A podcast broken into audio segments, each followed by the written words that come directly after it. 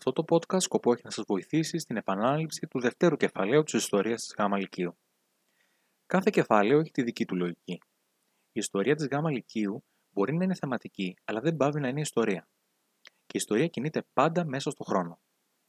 Το θέμα λοιπόν του δευτέρου κεφαλαίου είναι τα πολιτικά κόμματα.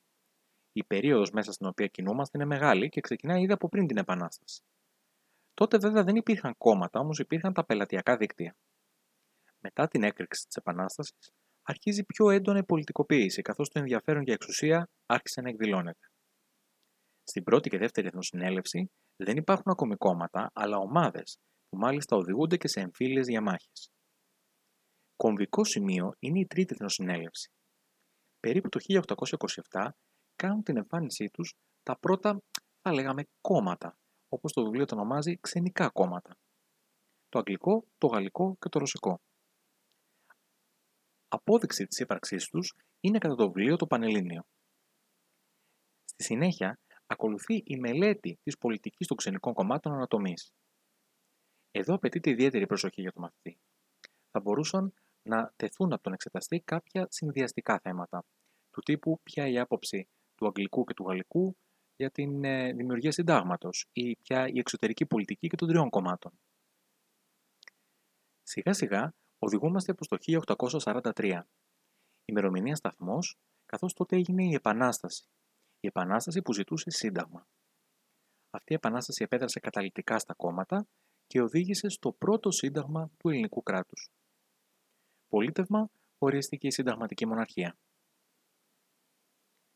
Απαιτείται ιδιαίτερο ενδιαφέρον στη σημασία όλου αυτού για τον κοινοβουλευτισμό και για τα κόμματα. Σιγά σιγά τα πρώτα κόμματα τα οποία εμφανίστηκαν αρχίζουν και παραγμάζουν. Κατά τη μελέτη μαθητές οφείλουν εδώ να προσέξουν, γιατί και εδώ μπορεί να τεθούν κάποια συνδυαστικά θέματα. Για παράδειγμα, θα μπορούσε ο εξεταστής να ρωτήσει ποια η πολιτική του γαλλικού κόμματος σε κάποιον τομέα και γιατί αυτό παρήκμασε. Βρισκόμαστε περίπου στα μέσα του δέκατου ένατου αιώνα, τη δεκαετία του χίλια οκτακόσια πενήντα. Τότε κάτι καινούριο γεννιέται. Μια νέα γενιά πολιτικών και πολιτών. Εκφραστής ο Αλέξανδρος Κουμουνδούρος και σιγά σιγά οδηγούμαστε σε επανάσταση. Μια επανάσταση που με τη σειρά της έφερε την έξωση του Όθωνα, αλλά και μια νέα εθνοσυνέλευση. Η εθνοσυνέλευση του εξήντα δύο με εξήντα τέσσερα οδήγησε ψήφιση ενός νέου συντάγματος με πολίτευμα τη βασιλευωμένη δημοκρατία. Ιδιαίτερα σημαντική εθνοσυνέλευση και πολύ σημαντικό σύνταγμα για το θέμα μας, που είναι τα κόμματα, γιατί πια επιτρέπεται η δημιουργία κομμάτων. Τα κόμματα τα οποία υπάρχουν αυτή την περίοδο είναι η Παιδινή, η Ορεινή, το Εθνικό Κομιτάτο και η Εκλεκτική. Το συγκεκριμένο σύνταγμα είχε μια ασάφεια, την οποία ήρθε να άρει ο Τρικούπης. Το χίλια οκτακόσια εβδομήντα πέντε διατύπωσε γι' αυτό το λόγο και πρότεινε την αρχή της δεδηλωμένης. Συνέπεια αυτής ο δικομματισμός.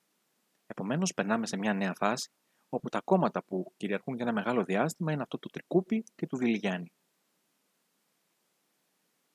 Ακολουθεί ένα κεφάλαιο παρένθεση που αφορά τη λειτουργία των κομμάτων όλο το τελευταίο τέταρτο του δέκατου ένατου αιώνα. Δυστυχώς, και οι δύο αυτοί πολιτικοί έκαναν πολλά λάθη που γέννησαν δυσαρέσκεια στο λαό. Και έτσι, οδηγούμαστε σταδιακά στις αρχές του εικοστού αιώνα στο κίνημα στο Γουδή. Το χίλια εννιακόσια εννιά είναι μια ημερομηνία τομή για την ελληνική ιστορία. Μετά το εννιά, τα κόμματα τα οποία θα κυριαρχήσουν είναι οι φιλελεύθεροι του Βενιζέλου, το ραλικό, το εθνικό και το κόμμα του Θεοτόκη. Επίσης, στην ίδια περίοδο υπάρχουν τα αριστερά κόμματα, η Κοινωνική Εταιρεία, το Λαϊκό Κόμμα και το ΣΕΚΕ. Ενδιαφέρον παρουσιάζει την αμέσως επόμενη περίοδο η σχέση του βασιλιά με τον Βενιζέλο. Αν και ξεκίνησε καλή, οδήγησε σε διχασμό το ελληνικό κράτος. Μετά το είκοσι, φτάνουμε στη συνθήκη των Σευρών, ένα ακόμη πολύ σημαντικό θέμα για φέτος. Η συνθήκη των Σευρών δημιούργησε τη Μεγάλη Ελλάδα που ονειρευόταν ο Βενιζέλος. Όμως, δυστυχώς αυτό δεν κράτησε πολύ. Μετά τις εκλογές του Νοεμβρίου του είκοσι, οδηγούμαστε σταδιακά προς τη μικρασιατική καταστροφή. Οι συνέπειες αυτές, αυτής της καταστροφής, είναι σημαντικές για τα κόμματα, αλλά και γενικότερα για την πολιτική και την οικονομία του κράτους. Ακολουθεί ένα κεφάλαιο του βιβλίου, το οποίο χωρίζεται σε τέσσερις φάσεις. Αυτό που πρέπει να έχεις στο νου του ο μαθητής είναι ότι αυτές οι φάσεις έχουν γραφτεί από το συγγραφέα του βιβλίου και δεν αντιστοιχούν σε κάποια ιδιαίτερη χρονολογική διαίρεση που ακολουθεί η ιστορία.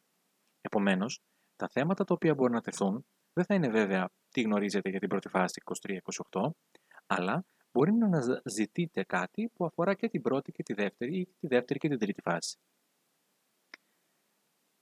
Αυτό που έχει σημασία σε αυτό το κεφάλαιο λοιπόν είναι να αντιληφθούμε ότι αφορά τα κόμματα και μελετά την ιστορία τους από το χίλια οκτακόσια είκοσι ένα μέχρι και το χίλια εννιακόσια τριάντα έξι περίπου. Ευχόμαστε καλό διάβασμα και καλή δύναμη στην επανάληψή σας.